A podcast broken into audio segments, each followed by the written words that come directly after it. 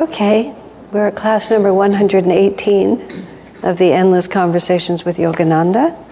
We're up to number 427 of the conversations, and I think there's something like, I shouldn't be doing this, but there's 461, so we're actually moving through it. What do you know? So, we're back into the monks trying to be celibate, which we sort of periodically come into this story, so we're back there again. Sexual desires were, for the monks, the greatest temptation, especially for the younger ones. Master said to us once if the sexual impulse were taken away, oops, from you, if you, the sexual impulse were taken away from you, you would realize you would realize you had lost your greatest friend. I'm sure that most of the young men did not relate to that you would lose all interest in life. Sex was given to you to make you strong. The more you give into it, the weaker you become. But when you master it, you'll find that you've become a lion of happiness.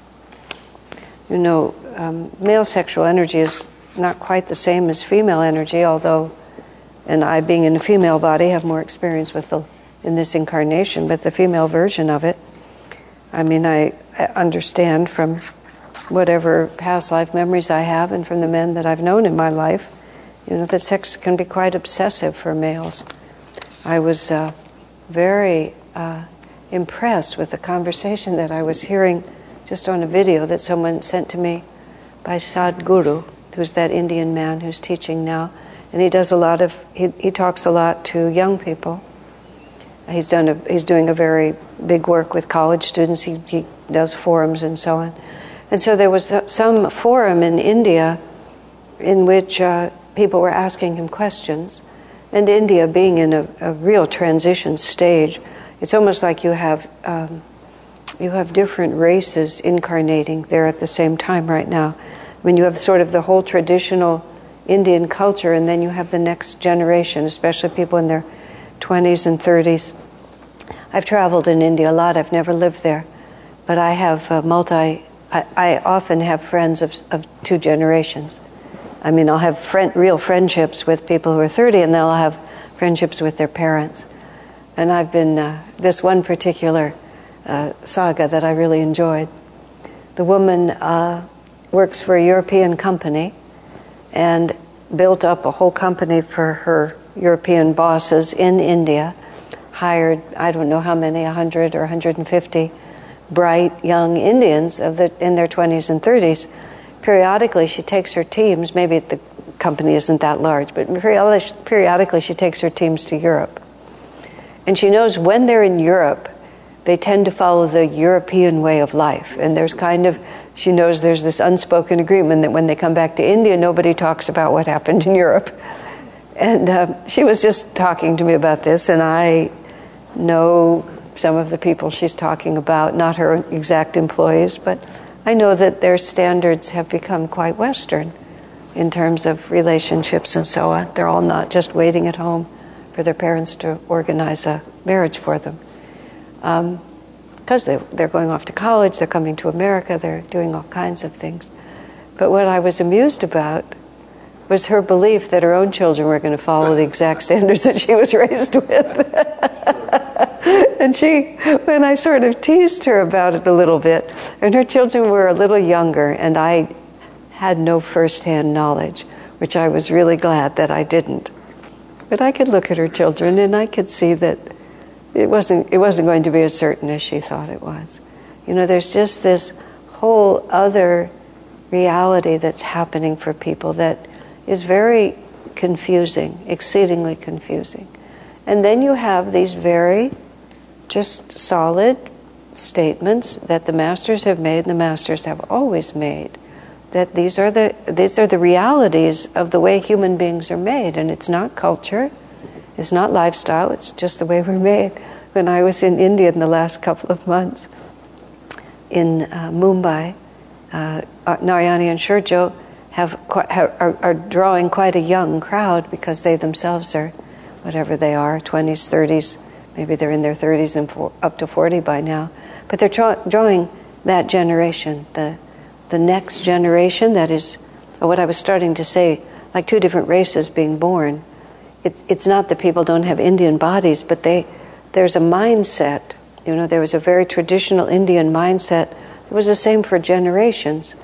And, and so it, the culture continued because it never occurred to anyone to, to be different. But the whole, and when the context of life remained the same, people's lives could be the same.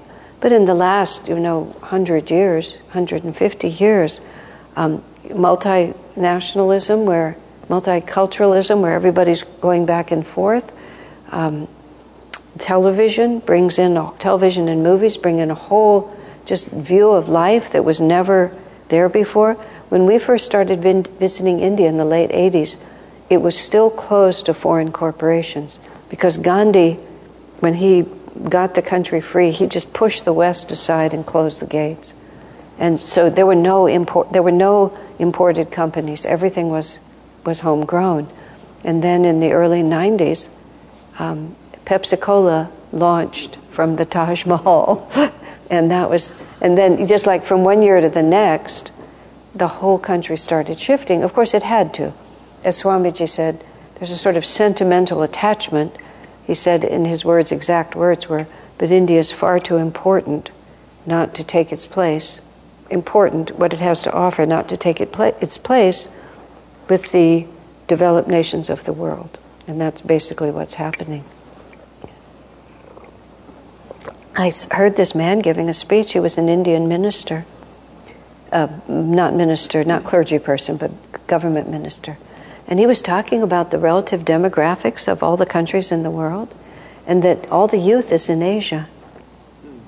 And that both Europe is very old, the median age, and the USA is very old by comparison. And the birth rate in these countries is not as high. So basically, you know, in another 15 or 20 years, all the young energy is in China and in India.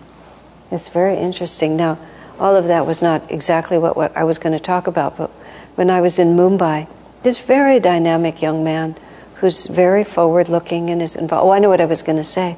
Once you started bringing in computers and electronics and so on, it's like there's the, the, the traditional world just has no relationship to this. And so everything just starts changing, and all the responsibility just goes into the hands of the next generation, and it's it's so everything shifts. So this young man, uh, who's very dynamic in that way, he came to me after a class I gave, and he basically said, "I've asked lots of." I was starting to talk about Sadhguru. He he said, "I've asked lots of different spiritual teachers what the teaching is on sex, and I." And I said, and you've never gotten an answer you liked. and he laughed and he said, yes, that's exactly right. He was going to try to put something else onto it, but really, I said, You just didn't like what you were told. Yes, that's exactly true. So, so I said, Okay, try me. We'll see if we can make it work. but um, to go back to Sadhguru, which is where I was a moment ago. So, this woman, this young woman, was uh, talking and just sort of asking. The question she actually asked was whether uh, women should dress modestly or not. And uh, he gave a brilliant answer, the best answer that I've ever heard to a question like that. I have my own opinions, but um, he said, he said, everybody has multiple aspects to their nature. And he said, and if a woman wants to lead with her biology, he said, he said that's her choice, but she has to understand that she's presenting her biology as the first picture. And then he was talking about traditional Indian society. He said, in traditional societies, the sexes are not, the genders just don't associate. And so he was saying that, you know, many people in India, many men in India, are simply not used to the proximity of women. They just have no training for the proximity of women. Their entire training is to have the, the sexes separated, except when you have a wife. And so he said, when you and, and this is because this is an issue in India, when women are leading with their biology, and there's men of, uh, uh, of an, people who haven't had a, a, wide world experience, they just have no, they have no concept of what to do with that kind of energy. And I myself have always felt that it's um, impolite of women. It's not a gesture of friendship to lead with your biology. It just seems rude to me because just people are being who they are. Um, you just put an unnecessary strain on the relationship. I, am on the relationship with total strangers, but I know there's a whole lot of other points of view on that, and I am really not going to defend that. But the fact of the matter is, especially, you know, for these monks that Master's talking to at Mount Washington, in a society, he was at least talking in the 40s and 50s, it wasn't nearly as bad as it is now, where it's just, there's no uh, sense of, well, I, actually, the word I want to use is dignity, but there's no sense of uh, modesty. It's just not, it's not a popular thing. You know, I, I remember talking to, uh, there were these two young girls, they were high school students, and they came to do a film with me for some, some uh, school project. So we were just talking about community, and they were very interested in community, and I was just talking about, they asked me questions, how we get along, how we relate to each other, all of this. The two girls, they were like 16. They were, it was summer, it was warm weather. They were wearing about as little as it was possible to wear and still actually be considered dressed. And they were just, that was just the way they were. And they were both quite lovely women. And afterwards, because it was relaxed, I said, Well, you've asked me lots of questions. I'll ask you some, some questions. I said, Have you ever thought about the effect of the way you dress? I said, Are you aware that most men have a, a visual sexual response? And they kind of said, What? Huh? How would we know that? I said, I don't know. You might have a gay friend, you might have a brother, you might have a priest, you might have a father, you might have a doctor. You know, like somebody just might mention it to you that when you lead with your biology, you know, the male of the species will have a biological reaction to you. And so they were just like totally not buying it. Um, and uh, then they came on with, it's his problem. I said, Well, if you had a friend who was an alcoholic, would you just sit around with an open glass of scotch in your hand all the time? I mean, you would have some sense that, you know, we should relate to each other with some regard for each other's inclinations. Absolutely, I absolutely had no effect. You know, they were only 16. I'm hoping that, you know, some piece of their mind will remember it. I said, You know, I'm not and I'm not. I said, I'm not a prude. I'm not really giving, giving you a moral standard. It's just that do you want to like have every man on the street be thinking about you in that way? It's like it's one thing if you're interested in someone, it's quite another if you're just on the bus somewhere and all the guys have to look out the window, you know, trying not to notice that you're sitting there. But it just totally never. So when in that context, when you drop something like celibacy into the middle of the picture, it's, it's a tough age. It's a tough age for anyone to be able to live that way. And because the moral standards are down, many people don't have to. But nonetheless, whether you're a monk or whether you're a single person or whether you're in a partnership, then you're trying to have some um, restraint in your relationship. It's very, very hard. But there, there is a fact. It's, it's sexuality um, the way Master has described it in other places, it's the first delusion in the sense it's such a compelling thought that I will find satisfaction and happiness outside myself, that everything else follows from it. And we don't really necessarily think about that. I've had to, I don't have a clear, deep understanding of what Master is saying. But I, I've heard him say it so many times and saying it so strongly. Swamiji himself said, um, how did he put it? Well, he said it's going to be several generations before we sort this all out. Because he said people are not trained. Nobody has any idea what to do with their sexual energy. It used to be repressed, or you got you were marriages were arranged really young, or the culture was really controlled, um, or you were just totally repressed and just kind of crazy, and then all kinds of weird aberrations took place. But just a really sort of healthy, balanced understanding of what sexual energy is and how we can work with it. Swami was saying we have to start training children. We have to talk to people before it's an issue. And, and Swami remarked once, he said, I wish it were possible for people to have calm, easy conversations about this subject. He was talking about it Ananda in the 60s, 70s, 80s, 90s. He said, he described it, he said, sex is a physical compulsion. He said, like being hungry, like needing to sleep, like putting on a sweater when you're cold.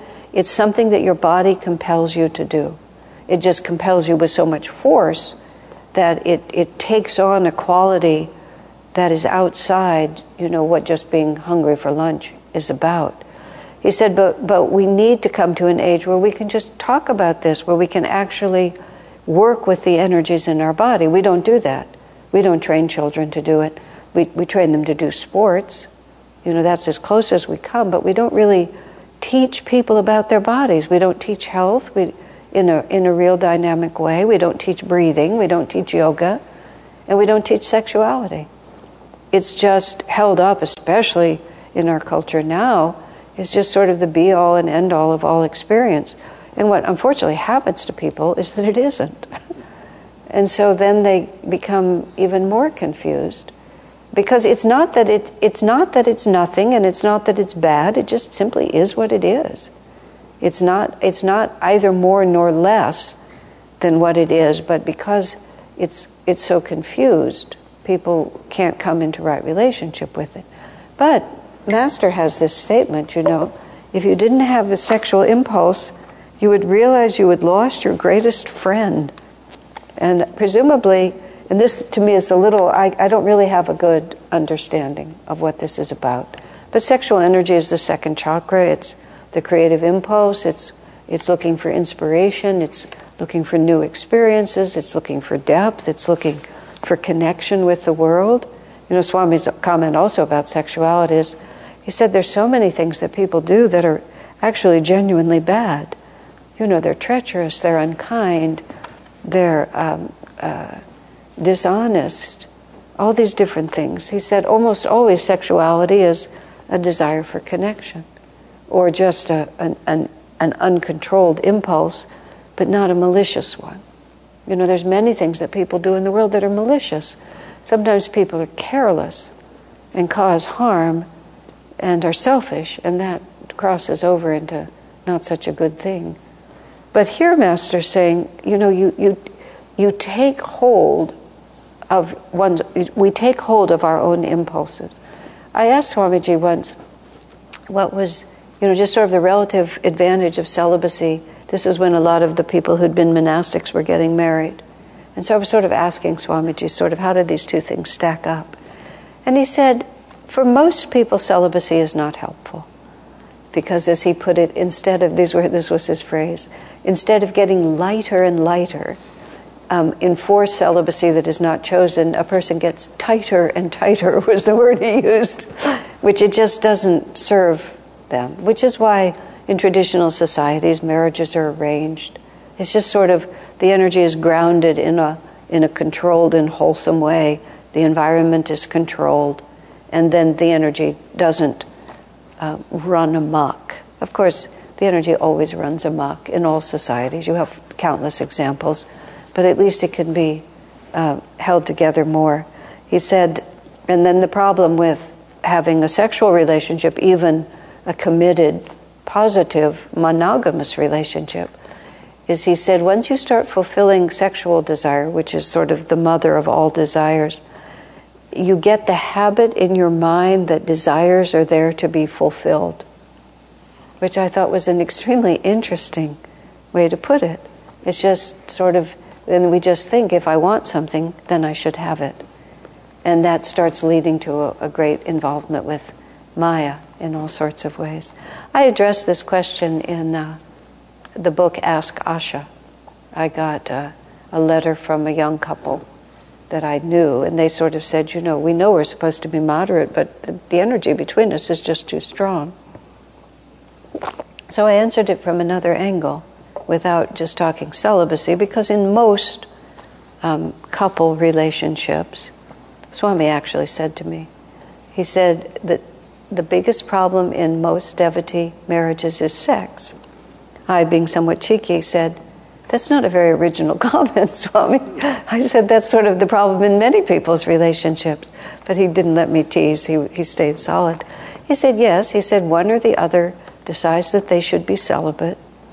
And then all of a sudden, instead of having a warm relationship, um, they're at war with each other. It was just a very interesting comment on his part. And when he heard that a man who had been a monk for a long time had married, but was essentially trying to have a celibate marriage, Swami said, You can't have it both ways. If he wanted to be a monk, he should have stayed a monk. If he's going to be married, he has to enter in because now it's not just up to him. There's somebody else in the relationship.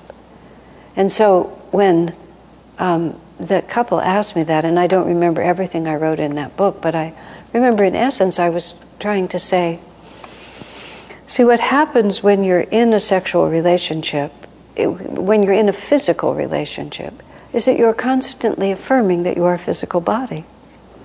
And it's just as simple as that. And even more, if you're in a, a responsive relationship, you're always having yourself affirmed because somebody is looking at you, somebody is finding you attractive, somebody is drawn to you, or you're always being drawn.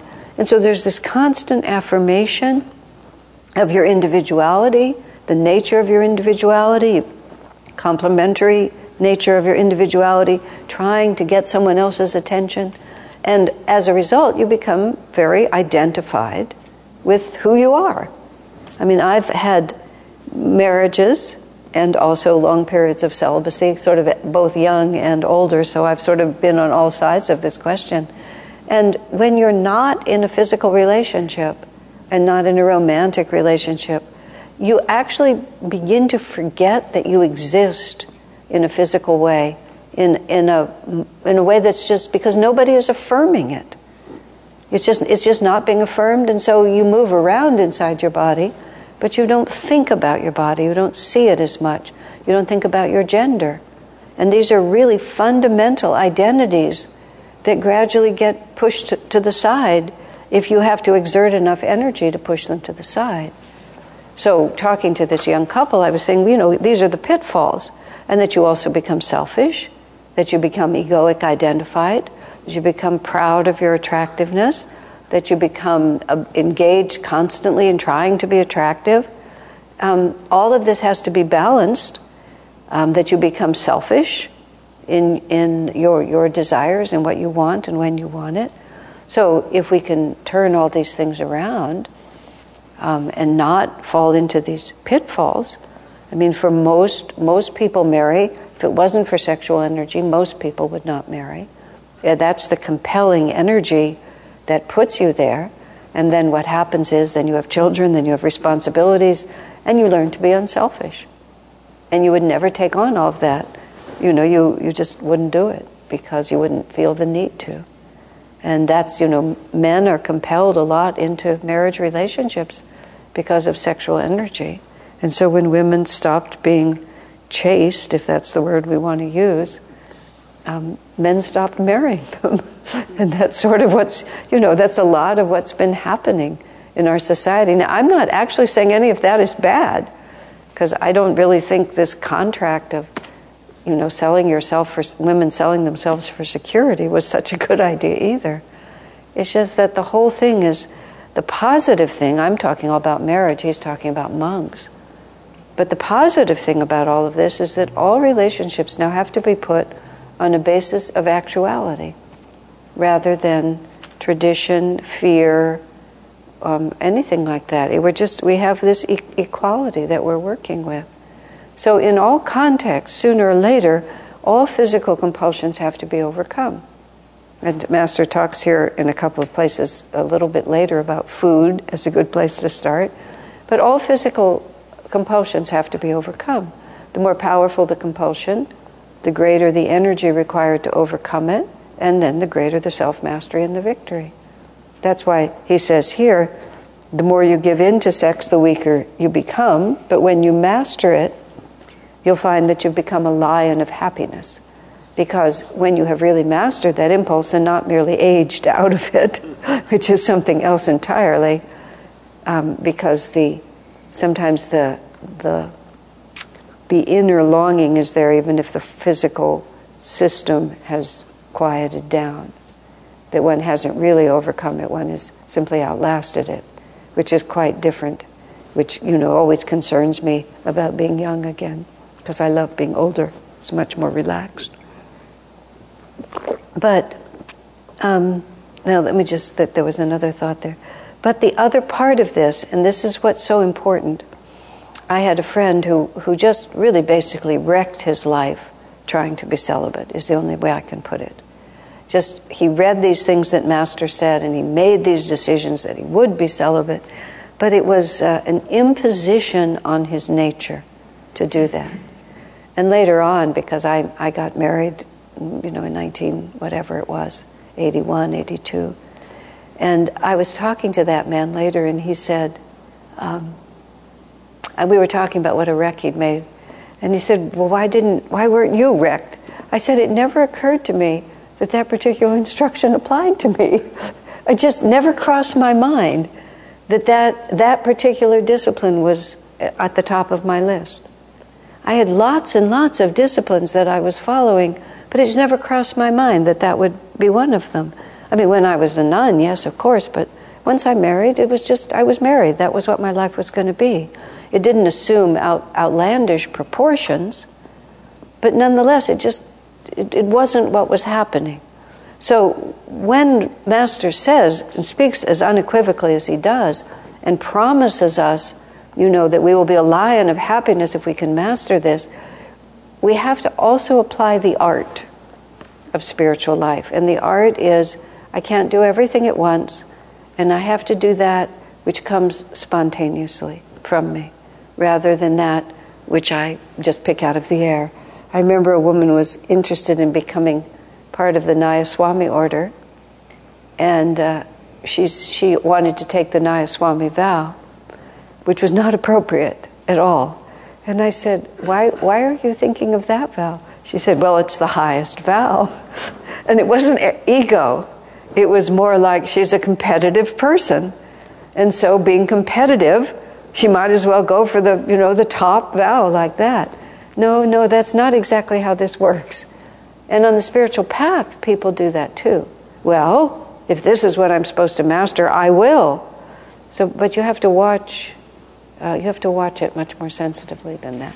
Now, of course, these men are monks and and master wants them to be monks and he wants them they, they're drawn to that life and he's accepted them into his monastery and he's talking to these monks. So he's wanting them to really hear him and he's wanting to really give them the energy the, and the incentive to put this energy behind them.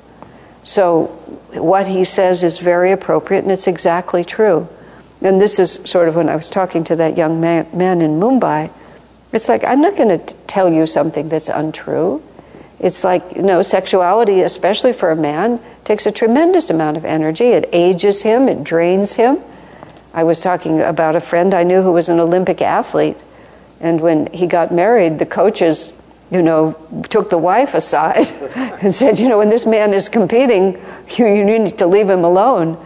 I mean, that, it's just, these are athletes. This is not even yogis. It's like it takes a lot of energy.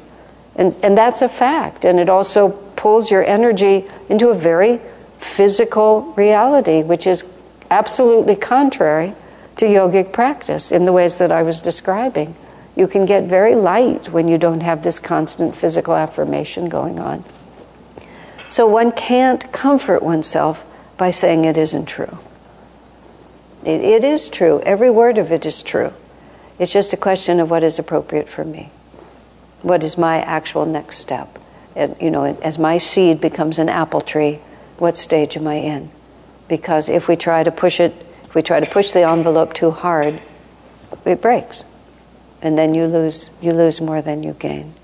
So, having said all that, I mean, it's still very it's a very important teaching, and it's it's just we're just not there yet. I think in our age, you know, women are women are so um, I mean, I, I happen to be one, so I can sort of speak about these things. Swami Kriyananda said to Nirmala once, a lady in our community, he saw a dress in the window and he said to Nirmala, Nirmala, if you were a woman, would you wear that dress? and Nirmala said, Well, sir, as it happens, I am a woman.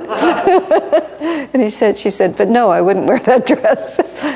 but it's, it's sort of like being a female, and I understand and I respect that I just watched a very interesting Ken Burns documentary on women getting the vote. And, you know, so I just sort of have a little historical sense of where women have come from and what we're working with.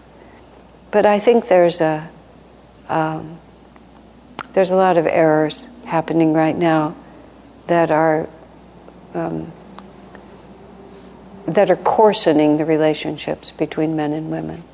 And I'm sorry to see that, and I don't think it's making anyone happy. It, it's, it's, not, uh, it's not kind, is actually what it comes down to. It's just not kind. We should, we should take each other's realities into account and not just um, think only of ourselves. Very, very selfish. However, we're in a necessary balance. You know, it's just like everything is being pushed too far so that it can come back to balance. Women have been oppressed for a very long time, and so now they're just fighting back. And once they finally, you know, on a cosmic scale, once it's finally gotten as far as it can get, and everybody's really content that we've done it, then, uh, well, then a new generation will be born. Because these are not really things that are determined by the human ego, they're determined by divine law. And what is needed is the feminine. But what is needed is the feminine, not women who are, who are so masculine. Uh, it, it, the yin yang balance is required. And it doesn't really matter what gender your body is. The yin yang balance is where happiness comes from. And we just all have to come into right relationship with this. So, any comments or thoughts or questions about any of that? Okay, number 428. This is a completely other subject because these are just random. Do not seek honor. This is quote from Master. Master says, Do not seek honor in God's work. Whoever seeks it will receive dishonor. If what you seek, however, is not honor, but the glory of God, you will receive from His own hands His infinite blessedness. You know, this is this particular little explanation is something that's very dear to my heart. Um, many of us, and again, this is something that it, it's a very personal thing,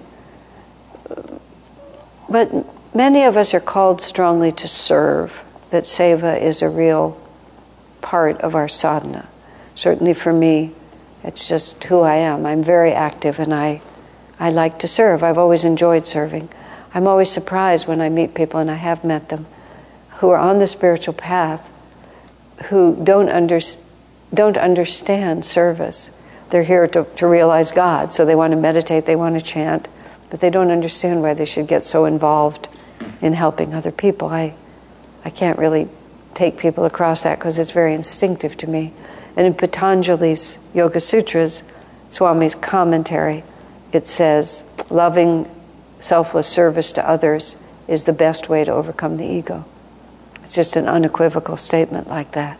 Sensitive, loving service to others. Um,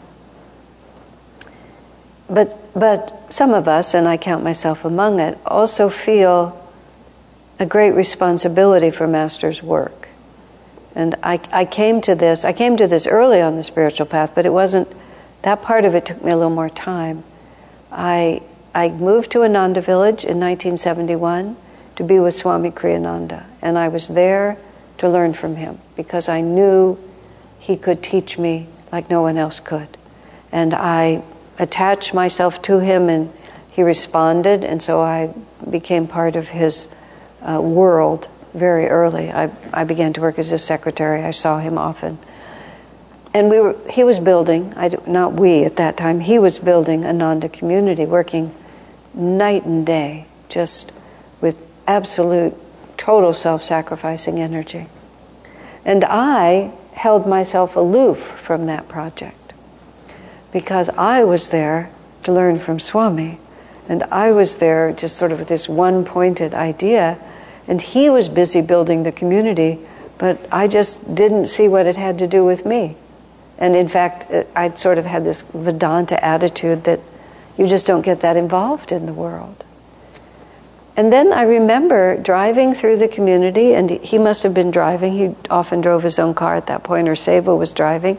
I was in the back seat. We were driving through Ananda, and I was just looking out the window, and I saw the barn was here, and the little, you know, there were some cows over here, and there was a little cottage up here, and a couple of little houses. I mean, everything was, everything had just been, you know, just chiseled out of the bare earth with so much it took so much energy for every little thing to manifest. We had so little money, and the whole enterprise was so, um, you know, we were just pulling it down from the causal. It was, it was really not obvious. And Swamiji was so, working so hard to make it all work. And I suddenly realized that I was just taking from Swamiji and I was giving back because I was helping him write his letters and I was cooking. And, but I wasn't helping him with what mattered to him. You know, he had this commission from Master to make this community, and I was, I, I was defining my friendship according to what he could give to me. And I just wasn't helping. And I realized, you know, if I have a friend and I'm working on something that's really important, and my friend just sits there and drinks tea and lets me work, it doesn't feel like much of a relationship. And so it first crossed my mind that I wasn't being a very good friend.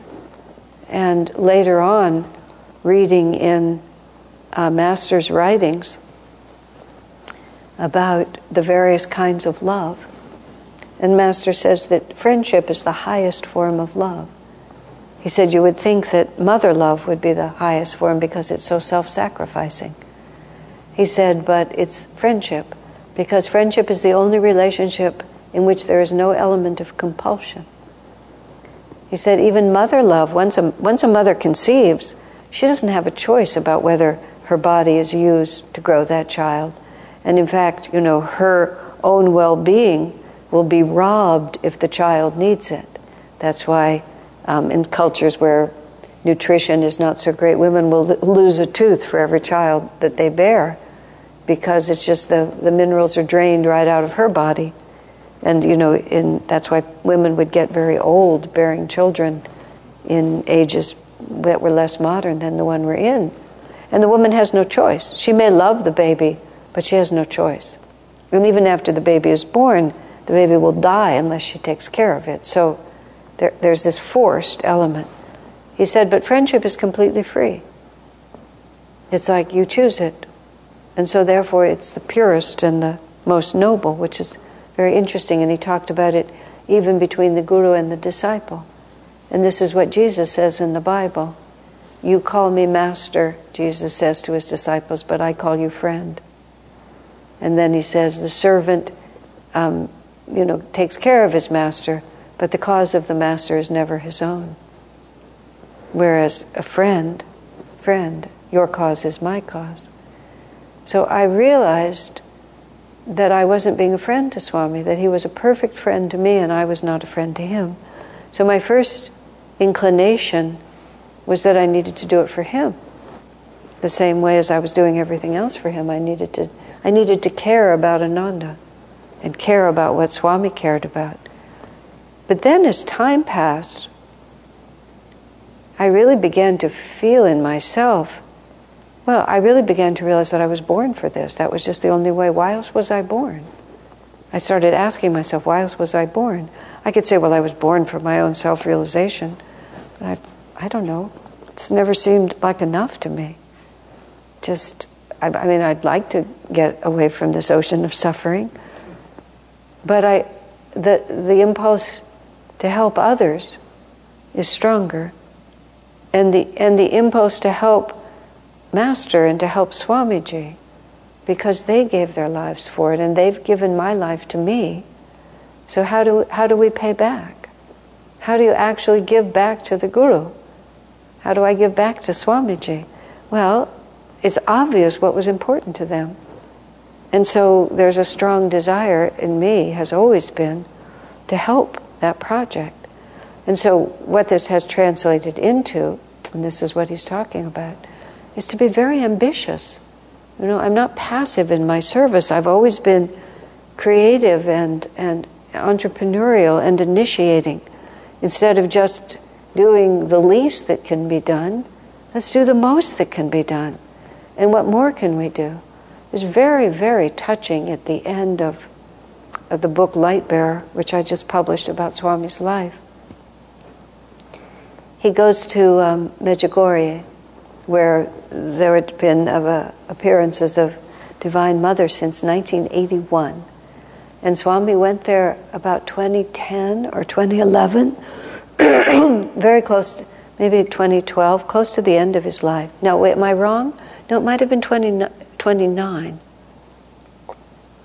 It's not really important, but it was in the later years of his life. And uh, he went there with Nandini and Miriam, just the two of them. So I think it was before 2010 because Nandini, um, Narayani wasn't with them. And he spoke to one of the visionaries there who is still having uh, visions of Divine Mother every day, even now. I mean, after 30 years, every day, uh, Mary appears to her. And, and Swami had a very deep connection with her. It's Vicka, the woman named Vicka. And Swami asked her to ask Mary, as Divine Mother, if there was anything more Swami could do to serve her. And, and Swamiji said, I've done everything I could think of to do, but could you ask her if there's something more that I could do? I mean, think about that. Think that's. I mean, when you look at his life, how how you know the music, the books, the incredible variety of things, the constant flow of ideas that he had, which Light Bearer chronicles, because he was extremely ambitious Master told him you have a great work to do, and he didn't see that as, as, as to his honor. He saw that as a, as a responsibility that had been given to him. And Swami has often said, you know, almost none of the disciples, Master said to Swami, every man has disappointed me, and you mustn't disappoint me. And Swami thought about that. He said, you know, they didn't disappoint him spiritually. I mean, Rajarsi, Dr. Lewis, um, Oliver Black, but they disappointed Master, this is how Swami understood it, because they weren't ambitious for the work.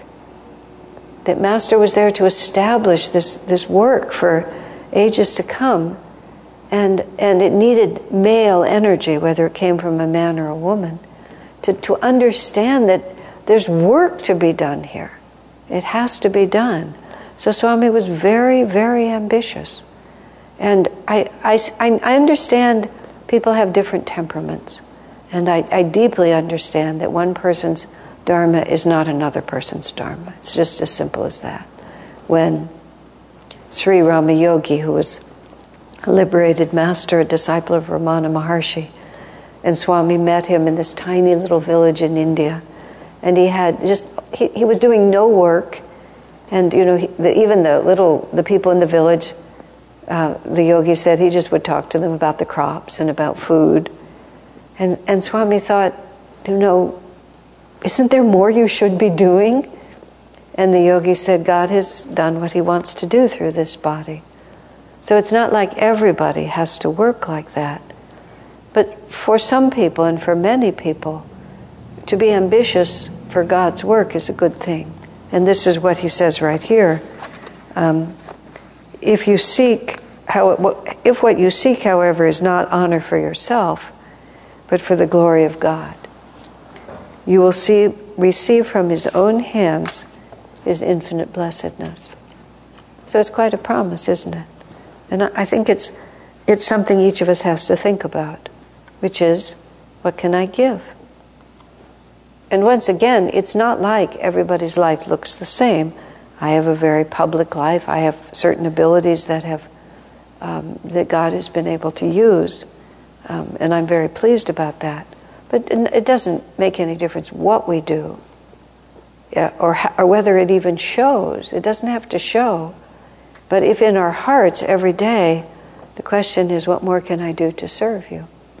That's where Swami's comment, you know, asking Vicka to ask Divine Mother, is there anything more I can do? And who knows, some people's bodies are stronger, some people have public talents. It's, it, it's very important to understand it doesn't have anything to do with what it looks like. It has to do with what one is doing in one's heart. You know, how, how can I glorify God by my actions? It's, it's really a beautiful thought. Okay. Number. Pardon me? Actually, Swamiji says, the question about Vicka, Swami said he never heard from her, she never wrote to him, but he felt in his heart, he felt an answer. He felt like that either Vicka or Divine Mother answered him in his heart. And the answer he got was love more. You know, at that point in Swami's life, what more could he do? But just love more. So that it really is the answer. When Swami would write books, that was that's how he was loving more, you know, because that was that was how he expressed love. He had ideas, he had words, he wrote music, he started communities, but what he was doing was expressing love for Divine Mother, serving Divine Mother. That's what Mother Teresa of Calcutta said when she was asked by journalists about whether her method of serving the poor was really as efficient as other NGOs in India, non government organizations, who are more efficient at serving the poor than she was. An idiotic question that got a really good response.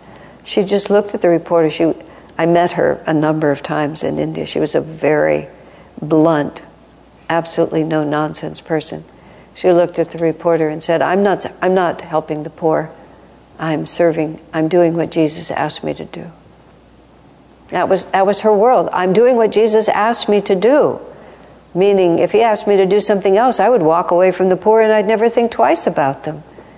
It was she was doing what Jesus wanted of her, period. And that's how she got into that work. She was on a train going to her monastery and she heard Jesus tell her, to serve the poor. So she got off the train and went and served the poor. And the day he told her not to do it anymore, she would stop just as easily as she'd picked it up, as powerfully she'd picked it up. So what Swami got from Divine Mother was love, which is all he had been doing. But at that stage of his life, it really turned powerfully into a sharing of blissful consciousness. That was how he changed very much from the beginning to the end. At the beginning, he was sharing it through all of these forms, ideas, teaching. The end of his life, he was just sharing consciousness more than anything. So. Well, let's take a little break now before we go on to the next one then. All right, number 429. This is just so sweet. Um, James Coller was one of.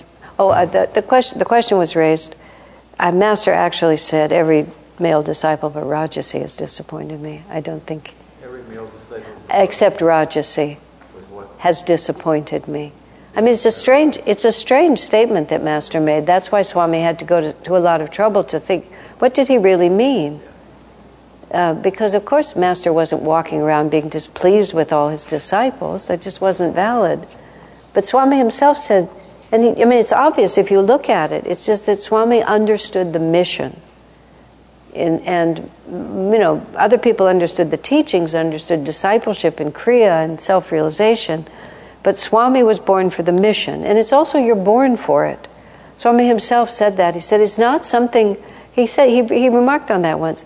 He said, you can't train it into people. People are just born for it. They have a sense of Master's mission, and it's just I mean, I, I feel, I've come to feel that I'm one of those. I mean, self evident if you look back at my life. He put me out in a public role quite early, and in fact, I mean, I was his secretary, and I actually thought I was going to spend the rest of my life just following around with a pencil and a notepad. I mean, I was just pretty sure that I was I was starting young, and I, when I was an old woman, I would still be doing that. And then at a certain point, he told me that no, I wasn't going to actually do that. That he'd he'd worked it out, and I think Keshava took over for me, if I'm not, not Keshava Betts, but Keshava Taylor. And uh, Swami's, and, and it was just like, he said, uh, what happened was, how did he, how did he start it? But he basically said, You wouldn't be satisfied if that's all you did with your life. I said, Why don't we try it? And at the end, we'll see. Because I really didn't like, I didn't like the where the conversation was going. And he just said, No, it's just you have something else that you have to do.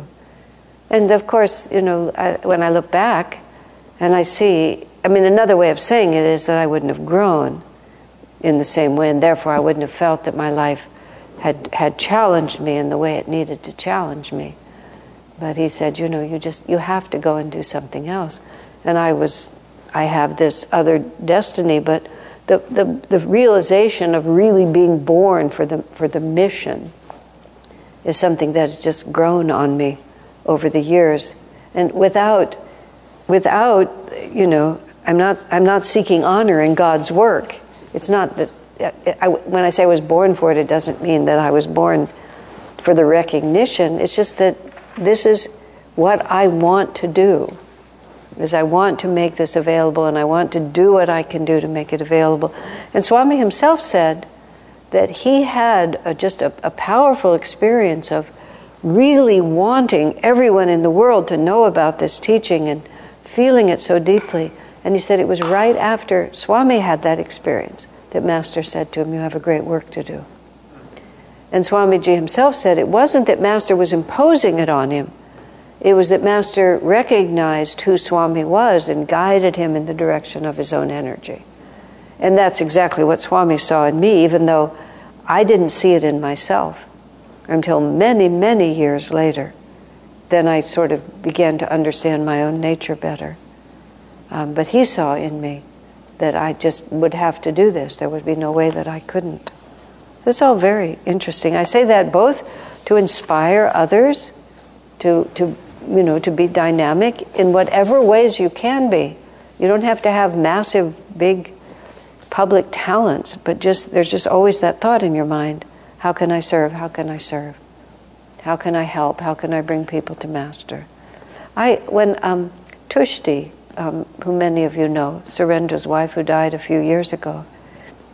It was very interesting to be with her. I, I, oddly enough, if I'm in a formal situation, I'll talk about Master all the time, but I don't really tend to bring it up with strangers.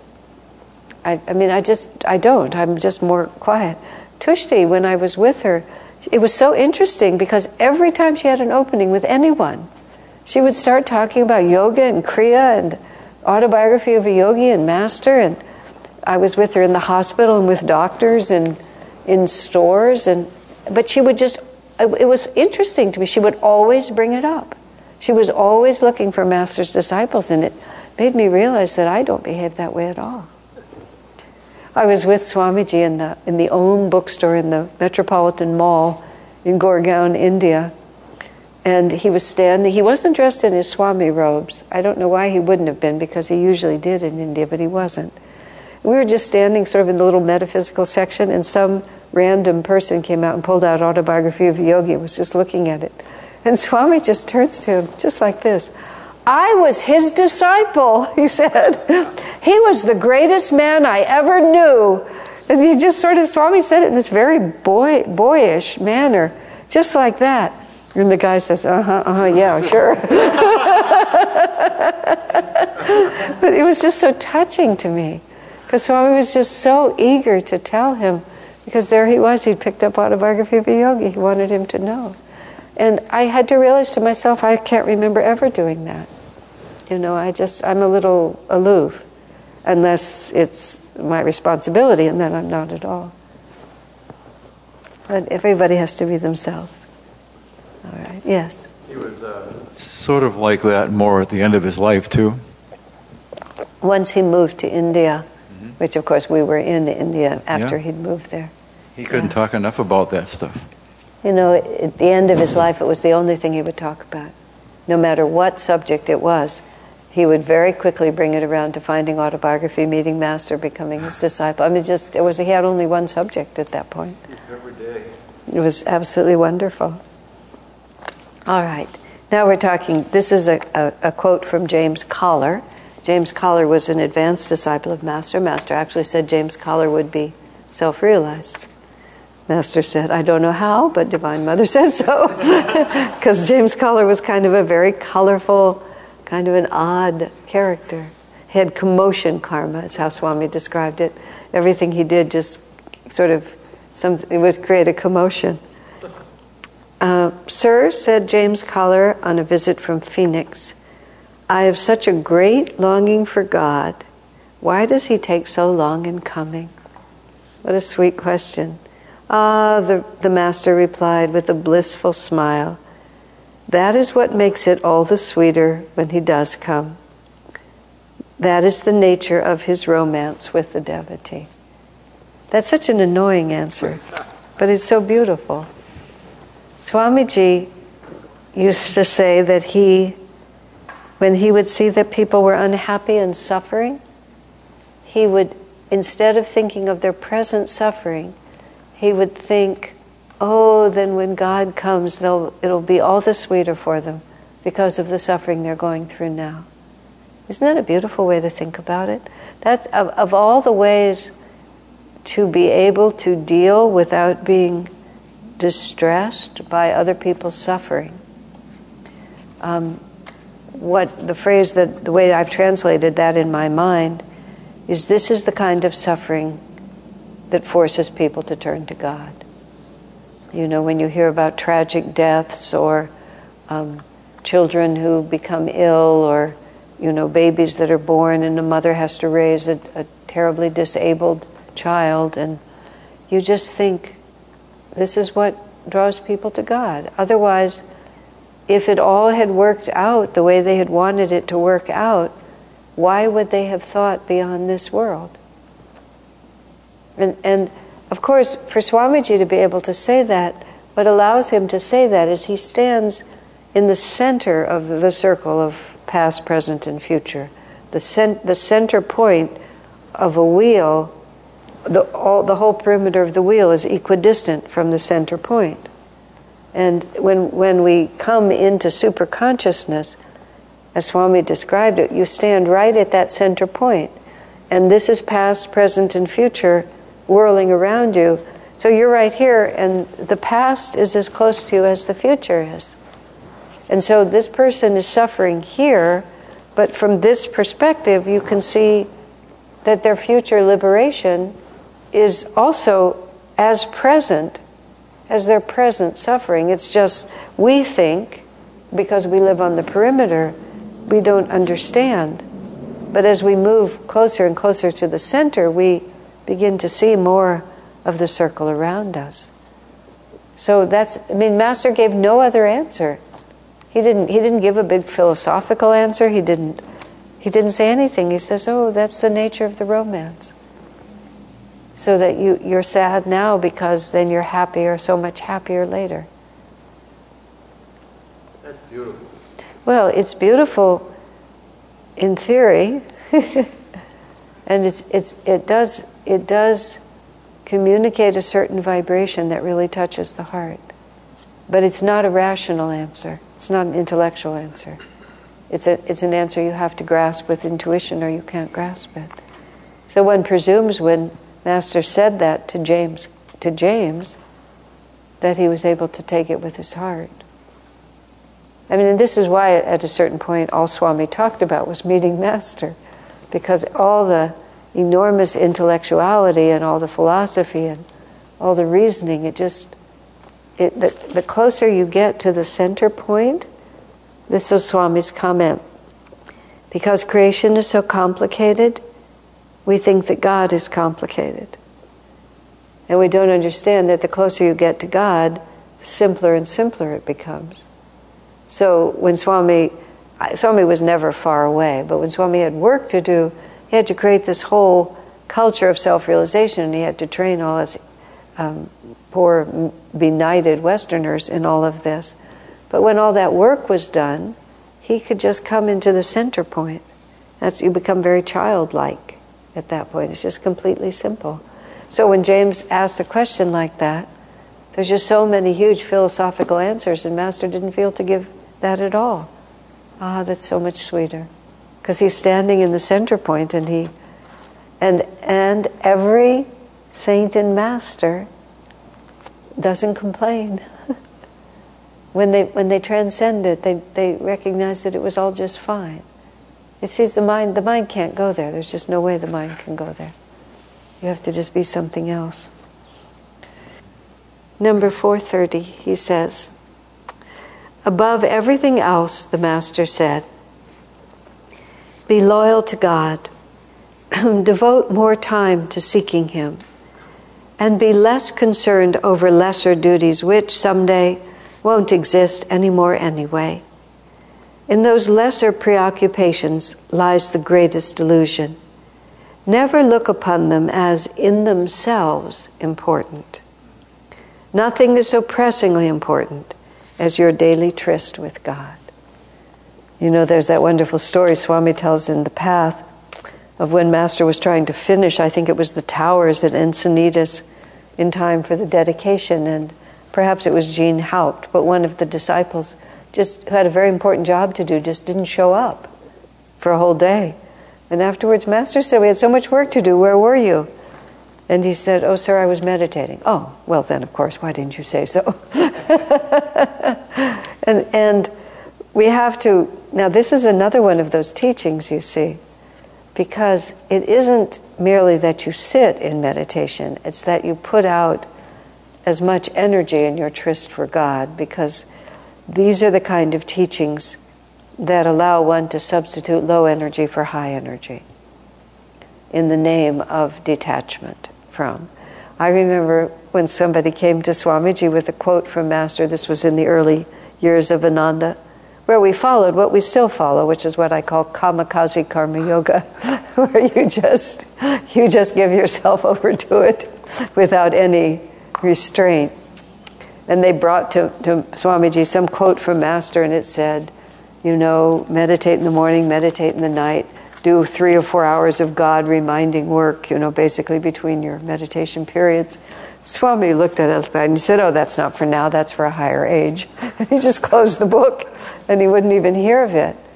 And I remember when there was this one woman who, he, who worked all the time, and one of her friends actually was appealing. The woman was there, and her friend was appealing to Swami, tell her to take some time off. She should take some time off. And Swami turned not to, to, to the woman who was appealing and said, I know what's good for her, just like that. Because what was true was if this woman wasn't actively serving, she did not rise spiritually. She actually got into moods and her energy went low. So it wasn't like she was having a tryst with God. It was like if she wasn't actually active, her, her, her center of gravity sank. And having watched her for years, gradually, she basically burned out a lot of that karma and her center of gravity got higher so that she could work a little less and either stay at the same point of inspiration or rise above it.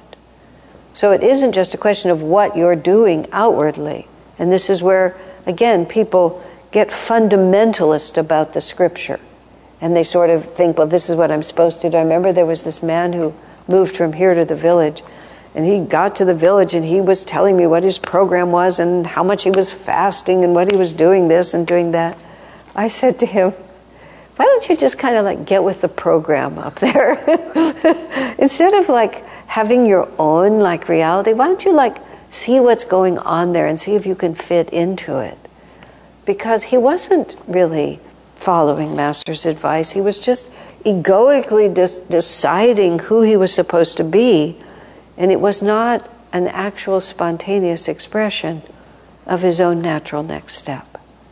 And so this is, this is the balance point. But of course, when you hear these things, these are the ways that we keep ourselves um, centered. He's, but he also says, never look upon them as in themselves important. And his key is like that. It's not that the service is not important to us, it's that uh, we, we're growing through doing it. So what we have to ask ourselves is, am I growing? And, and that's how you question it. You know, am I really just staying too busy because I prefer to be distracted and I am not at peace with myself? Or am I actually feeling God's presence as I work and then finding that my meditation is also strong because of the service I'm doing? And also, we just have to feel who we are. Swami includes that story in the path of Mrinalini Mata, who comes down to breakfast and had meditated an hour that day. She was 13 years old, bear in mind, or 14 or 15, something like this. And Master said, uh, You didn't meditate. And she said, Sir, I meditated a whole hour. He said, You would have been better off meditating half an hour because you didn't meditate more for meditating longer. And so that's sort of what we have to look at. Am I just putting in time or am I actually going deeper and deeper? And, and nobody can answer those questions for you, but n- nor can a formula answer it for you. I mean, I, I have a lot of faith in the dynamic of Ananda. I don't know how else to put it. That's why I say to people, why don't you just get with the program? Because I've seen people who just kind of enter into the flow of what's happening, that everything works out in balance. And people who are always what I, the only way I can phrase it is calculating their own position in relation to what they think they ought to be doing, end up so preoccupied that the um, the magnetism of Ananda itself uh, doesn't reach them. Swamiji was very, very balanced, and and he kept us very busy. You know, there were just there were very few among us. He knew that who could really benefit. Um, now I don't want to say for more meditation, that's not the way to put it. But, but we were there to serve and balance that life with meditation. But we, like you said, oh, that's for a higher age. You know, we have a job to do in this particular life. Now, you know I'm biased that way. So I, I sort of feel like I have to issue a disclaimer. But truthfully, I've watched by now hundreds, probably thousands of people. And anybody, here's how it goes anybody who's really meditating deeply doesn't have to make a point of it. They just do it. They don't have to argue for their right to do it. You know, they don't have to argue against work. They don't have to argue against being too many demands. If it's really their, their nature, they just meditate. They just do it. And then they also have plenty of time to work because they really are drawn to that life. I think that is actually what I'm trying to say. If it's natural to you, you will do it. You won't, you won't watch television and do this and do a thousand other things. You'll just meditate. And you'll be very satisfied with your meditation. And you'll go in late to work and nobody will say anything to you. And you'll leave early and skip the social events and no one will say anything to you because it's what you're supposed to be doing. But those who argue for their right to meditate, it's quite different. Okay? It doesn't happen as much as it used to because used to meaning there was a time when Ananda was Ananda village and we were all sort of in it together. And, and it was just, it, everybody could see everybody. I mean, now, even though we have this community, a person can get in their car and drive off and nobody has any idea where they've gone. At Ananda village, we were just all there and everybody knew where everybody was all the time. Yeah, because very few of us had cars and nobody had any place to go. And nobody had any money to spend when they got there. So it's just, we always knew where everybody was. And it was less, you know, whatever it was, 100 people, 150. But we could just, we all knew each other all the time. And I mean, if somebody didn't show up, you were afraid they were dead or something, so you would go look for them. Really. I remember one Kriya initiation, one man didn't come. And Swami said, you know, go find out why he wasn't there. So I went because I mean, really, is he sick? Did he fall? And so I went. I went, and I, I must have had to go to his house. I, I asked him. His answer was marvelous. He said, "I just didn't feel like bowing down to the gurus last night." That's what he said. So I went and told Swami, and Swami said, "I can understand that." but it was like a huge thing. Where where could he possibly be? Even to miss Sunday service, where could he be? Who, where would you be if you weren't there? So, so number 431, Swami says, Master says, Because the sexual impulse is usually stronger in men, the spiritual path is harder for them than for women. Those men who get there, however, become very great. This is always creates a lot of controversy when you say that one. He puts it this time, and I think he's talking about the monastic life also. But uh, he just says because the sexual impulse is usually stronger, meaning the identification with the body, the compulsion to, you know, marry, have children, get all the, those responsibilities happening. Um, it's harder to repudiate that energy. But once they get the willpower in place, Master said, men are more attracted to sex and women are more attracted to Maya. Men are more attached to sex and women are more attached to Maya. That's how he put it. The little home, the little baby, the furniture, the little house, the little car, my little husband, you know, my whole little scene. Women just get all engaged in all of this. And men have a cleaner, the masculine mind has a cleaner sort of image. And so he said more women are there in quantity, but in, in greatness, that masculine willpower, the men become very great. Actually, when, when I was first working here in Palo Alto, um, over a long period of time, and had come from Ananda village, and so many of the public programs we gave, there, the, there were so many more women than men. And I just began to, you know, just, I'd never thought about it before. So I actually got out the list of membership. I got the list of membership from our church and from Ananda Village, and I think maybe I had one or two other lists. It was very interesting because it was almost evenly men and women when you actually got past the outer ring. And Ananda Village was almost 50 50, just straight down. The outer ring had more women in it, but more men really stuck with it and got deeper, a higher percentage of them, you would say. Lots of women came and went because it's just sort of the spiritual path is a little natural to them. But men were the ones who set their mind. Now, I'm not being chauvinistic. It's, it's just the way, but it's an interesting statement Master makes. So women get lost in little things, and you know they, they don't want to sacrifice. Um, the way, but a man, if he sees a goal, he'll sacrifice for it. He, you know, the masculine energy will just focus and not pay attention, and the woman is concerned about all the little things that go along the way. The, the women is, are the moon. They're just all the, all the variations, you know, in 30 day cycle, it just goes from nothing to full to nothing to full to nothing to full, and she's watching all the little pieces of it. And the men are the sun, and the sun changes, but slowly. and so they just watch the horizon. The sun comes up in essentially the same place and gradually shifts. And the women are just running like this, you know. the men are just looking like that.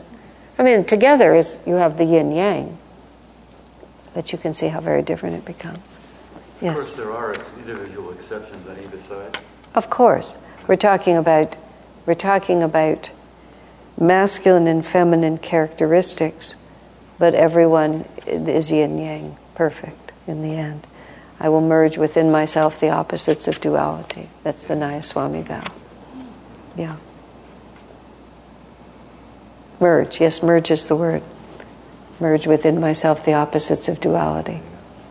I will never take a partner. I will merge within myself. I am complete in myself, and within myself will merge the opposites of duality. Become whole. Right, the yin yang. I, I like yin yang because nobody reacts to it. When you say male and female, and when you say men and women, you get all this reactive energy. If you just say yin yang, many people can't remember which is which, and they don't think to and they don't think to react about it because there's just no sort of chauvinism in one side or the other. But that's all we're talking about. Yeah, I, I mean, I learned over many years to always speak about yin yang because I, I just got too much grief if I didn't. All right, my friends, I think that's it. So we have covered 427 through 431. Thank you.